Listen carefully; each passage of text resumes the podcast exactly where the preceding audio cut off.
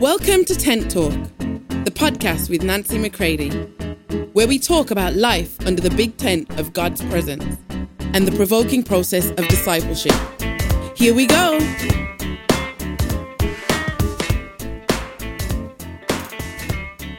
Welcome to Tent Talk. Today's episode, The Vows of Our Youth, is going to begin to expose how maybe the words and the vows that we made when we were younger, that we would never let someone hurt us, we would never be humiliated like that again, those words have wrapped a self protection around us, which means that the word that the Father has written over your life cannot come to pass until you decide you would rather have His protection than the protection of those old vows made in your youth. Take a listen. I hope it provokes you to go deeper with Him and connect more with me. Oh my, the vows of our youth. Welcome to this episode of Tent Talk. I'm so glad to be with you. I am your host, Nancy McCready. The vows of our youth. Does anybody understand what I'm saying? you will know that you're still living in a vow of your youth that uh, causes you to so automatically go down a rabbit hole in the midst of pressure, rejection, uh, whatever the intensity of the circumstance may be. You are there so quickly, so automatic, and it rushes you with many thoughts and feelings, sometimes that you can't tell, you know, which came first, the thought or the feeling. Many people are very aware of what they're thinking, but have no feelings attached. They may have flatlined. Some people have um, great awareness of their feelings, and they but they don't know what they're thinking because they don't. They're, they'll say things like, I couldn't even think I was so upset, right? And others might say, at just the thought of this happening, right? So some are more aware of thinking, some more aware of thoughts, but I, I'm sorry, of emotions. But I want to drill down a little bit deeper to what might be fueling all of that automatic gear shifting drilling down into a stronghold of biblical proportions is the vows of our youth. You see, I made vows in my youth that no one would be able to hurt me that way ever again. I can remember that, and these may sound like little silly things to us, and we think, oh, that was just, you know, puppy love. That was just your, you know, your first boyfriend. Okay, listen to me carefully, especially those of you that may have endured uh, abuse, sexual abuse, physical abuse, emotional, verbal, whatever the case may be, deep rejection, deep trauma early on. Then those seemingly innocent kind of rites of passage that we go through, our first love, you know, ditches us or things like that. That is that same that same message hitting uh, in a deeper way. It means it's a repetitive message that comes with power packed experiences.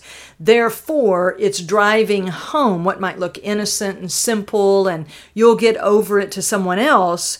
To you is coming in and punching that trauma thinking that you already have inside of you, which is, I'm just a joke. Nobody loves me. I'm not important. I'm not worthy to be included, whatever the case may be. For more information on Nancy, please visit nancymccready.com or follow her on social media at nbmccready. You know, like there's just something about me that people just think they can treat me like trash. Whatever those kinds of thinking patterns are, what seems like innocent episodes of our life comes in and drives those things even deeper. And therefore, the stronghold that we build in the midst of that pain becomes thicker. It goes deeper and oftentimes can begin to be so embedded in us that we don't even realize they're there. Maybe you want to look up that word embedded. It means put down in. It means that, that you get inside of something else, like if a reporter is embedded inside of the, you know, a particular uh, platoon or battalion of soldiers. They're down in there. They're moving with them, living among them. They're not actually a soldier, but they're there and they're, you know, maneuvering through, you know, all of that. But they're embedded. They've been put inside something. And so oftentimes we get vows that are so embedded in us and are fueling a lot of our emotional upheaval and they're fueling a lot of our decisions because it's that thinking that's down in there. And so the trauma thinking could be I am unworthy, I am worth treating horribly, but the stronghold that you built around all of that is now so intense is that I can't bear if someone criticizes me. I can't bear it if I'm not included in the party list. I can't bear it if someone else gets the attention in the room because what it does is it then touches on that deep trauma thinking that I'm not important. And then you have layers of how you then behave that, that comes up out of, if you will, all of that deep thinking, deep vows to keep yourself protected. I will act like I don't care. You know, acting like you don't care is a sign you really do. All right, just wanted to throw that in there. All right, so I know this is a little bit heavy, but I want you to understand that the vows of our youth cannot continue to control the volume of our living today. Let me say it again. The vows of our youth cannot continue to control the volume of our living today. If you are going to live as a free person in Christ, if you're going to live as a son to the Father, then you can no longer live in the vows of your youth. And this is very, very key. Now, I'm probably going to do maybe one or two more uh, episodes on this, but I want to get just a little further in today. And I want you to understand sometimes this is why the vows of our youth are so automatic. They rush within. We are, we are erupting in emotional, you know, breakdowns, you know, explosive anger uh, implosive anger, which lends itself more to depression. We've got all of this going on inside of us, while outwardly we're looking quite dignified and professional and church going and proficient and sufficient. right? but all of this is churning deep within us. And we um, are given ways of escape uh, by these vows and these uh, trauma thinkings because trauma thinking usually leads to fantasy thinking, which is that if I just had the right kind of person in my life who appreciated me, all right, maybe I'll get to that later and talk a little bit more about that. But this automatic um, uh, way of responding when we're under pressure that just happens, it's just automatic because those those triggers are there and we don't really even have to think about it, it just happens. A lot of times when that happens is when we are very busy people, we are rushing about, we are we are people who can carry a lot of weight, we might be quite responsible, we have a big work ethic, we take pride in our strength, our overcoming ability to be able to handle things. Well, one of the examples I oftentimes use is that the reason that people that are quite busy You've been listening to Tent Talk, the podcast with Nancy McCready. And look very productive uh, is because they they keep so busy uh, and distracted that they don't ever have to realize the, the weight is really deep down inside that is weighing in on them.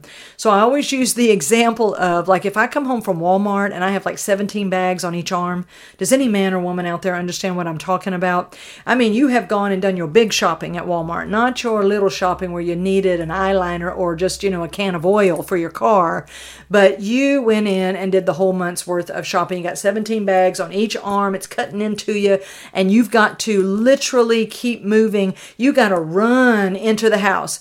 If your children or your elderly mother gets in your way, you will knock them over because you're like, move out of the way, move out of the way. I'm carrying a heavy load and I don't have time to stop. Right? Now, this is an indicator. I know it's a little bit of a silly example, but stay with me. Is that is an indicator oftentimes is that as long as you and I keep a big old momentum going and we're busy and we never take time to, you know, check in on ourselves or check in with God, okay?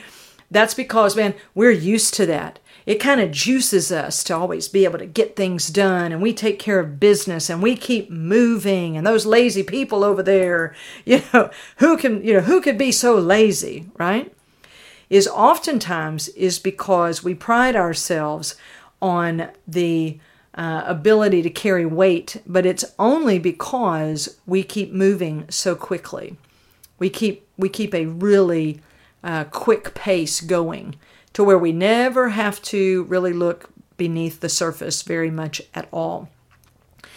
And so, you know, you you know if I continue with the example and if I tell you that you did just make a little quick stop uh, in at Walmart or your favorite store, and all you did get was, you know, a little thing of lip gloss or, you know, some uh, 10W40, you know, so that you could, you know, spray it on the, the door hinges at the house and they'll quit squealing.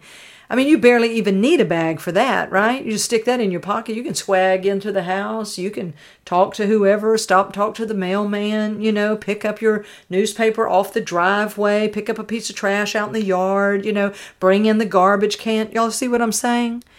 Is that you've got, you just walking easy. Why? Because you don't have as much weight that you're carrying. So, oftentimes, we need to recognize that the faster we keep moving, the pace that we keep, sometimes can be because we have a lot of weight that we're carrying inside, but we're unaware of it. If you'd like information on how to book Nancy McCready for an event or speaking engagement, visit nancymccready.com. But when Holy Spirit begins to target a particular vow of your youth, when He begins by your invitation to come and begin to work, to begin to walk you into true, redefined discipleship, where He's leading you in the way of freedom, He's leading you in the way of Christ, then He begins to target areas of your strength. Now, let me say this again because most people are praying about their weaknesses, but I'm here to tell you that the Holy Spirit will target your areas where you are strong. Why? Because those are the areas where you remain independent from Him. And He has always meant to be your strength, your protector, your guard, your comfort. He wants to bring the love of the Father to you deep, deep within. So if there's a barrier, if there's a stronghold that you keep running into to deal with this vow of your youth, is that I will never be humiliated like that again by somebody that I committed myself to, you know, whatever the case may be. You see, then whenever something happens and you are unloved in a moment, you run to that stronghold of, of your vow. And he wants to be the stronghold of your life. And it's not enough to just pray about your weakness and pray, oh God, you know, be my life. He says, okay, thank you for that invitation. And then he begins to shift those gears and to begin to speak to you and reveal things to you in a way that you might not have picked up on before. So, as I close this particular episode out on the vows of our youth, I want you to realize that I started out saying that these vows of our youth, these strongholds of thought and feeling and behaviors, all of that when we get under pressure, are so automatic that the majority of the time we are unaware. And so the first thing that God begins to do is to increase your awareness of the automatic places within your life. You're not aware that this is what you're doing. And so then, once he makes you aware of how automatic it is, then he begins to show you how habitual that it is. He begins to show you that even once he makes you aware of it, how many of you know that just becoming aware of something doesn't mean that you're able to stop it? My friends, you if you've been building a stronghold since you were a child, you're usually not just going to be able to walk away. Now, you might think that you've replaced one stronghold, but most of the time you've just replaced it with another. I'm talking about where God comes in and God begins to work. Now, what begins to happen, and I'm, I'm hoping that you're going to begin to become more aware, that you're going to uh, begin to pick up on these things as Holy Spirit shows you. But once the automatic phase is exposed and you realize, wow, every time I feel criticized, I become so defensive and I might grow sullen and quiet and withdraw. Or I pout and I cry. I get my feelings hurt because I want the other person to stop criticizing me. So so you you become aware of that which has been automatic. So your awareness level increases. Now you begin to become aware of it, but you realize it is habitual. And now, even though you've seen it and you don't want to keep doing it, you find that you still do.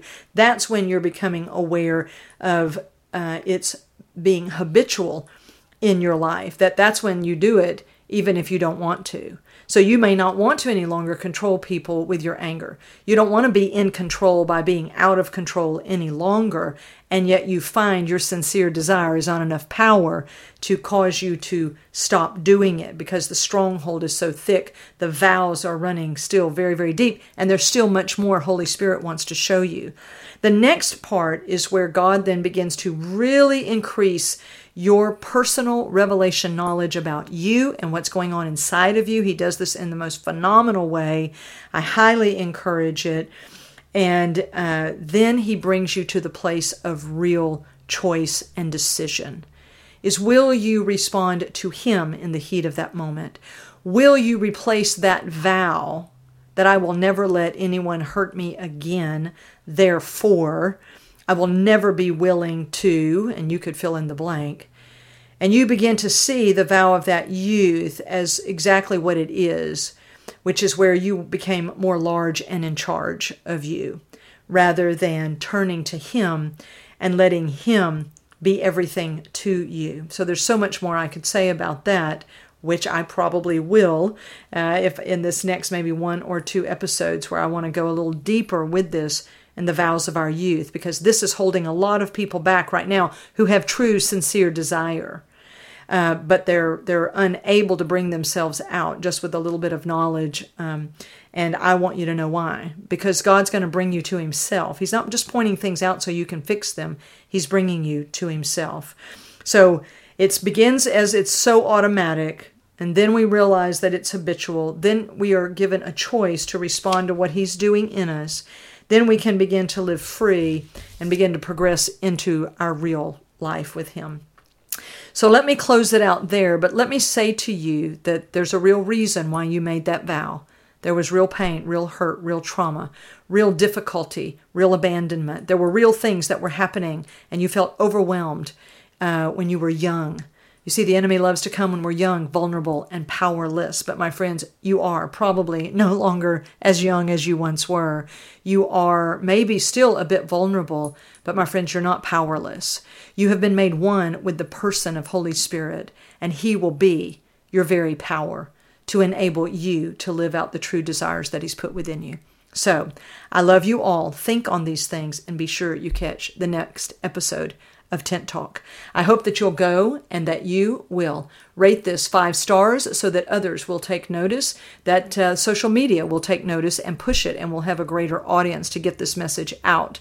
I also hope you'll go and give us a great review, which helps other people to be able to read them and know is this a podcast that I would really like to uh, subscribe to and listen to? So be specific in your review about how uh, maybe it helped you. And uh, I would be greatly, greatly appreciative of that. Also, go over to what I'm going to call my brother's podcast, Pastor Colby Hill's podcast, which is called The Big Life. Go over there, subscribe to it, and listen in. He's one of my partner pastors, and I highly, highly want to recommend The Big Life podcast with Colby Hill. Also, go to the portal of my Producer's Way online school and community. This processing that I'm talking about is a big part of what my online courses enable you to begin to step into in a very strong and safe way. So go to theproducersway.com online school and community. That's the portal. When you go in, you'll have the opportunity to either go and join the free Facebook group. Everything there that we do, our challenges, our lives, our Q&As, discussions, uh, our posts, everything, everything there is free. Uh, you also have the opportunity to step into the portal and be able to purchase online courses, to be able to become a part of our coming soon uh, inner circle memberships or internships. Uh, and and things like that. So there's much more to come, and everything there at theproducersway.com. Uh, the online school; those are courses and uh, memberships that you can purchase to become a part of that, where we can engage and connect a whole lot more consistently. Uh, the Producers Way Facebook group is free, and everything there is free. All right, so I am so glad that we were together today. I'm glad I got all of that in, and I hope that you will continue to live under the big tent of God's presence because He loves you and is taking very good care of you. So, I want to provoke you to go deeper with Him and connect more with me. So until next time, I love you all. If you'd like information on how to book Nancy McCready for an event or speaking engagement, visit nancymccready.com.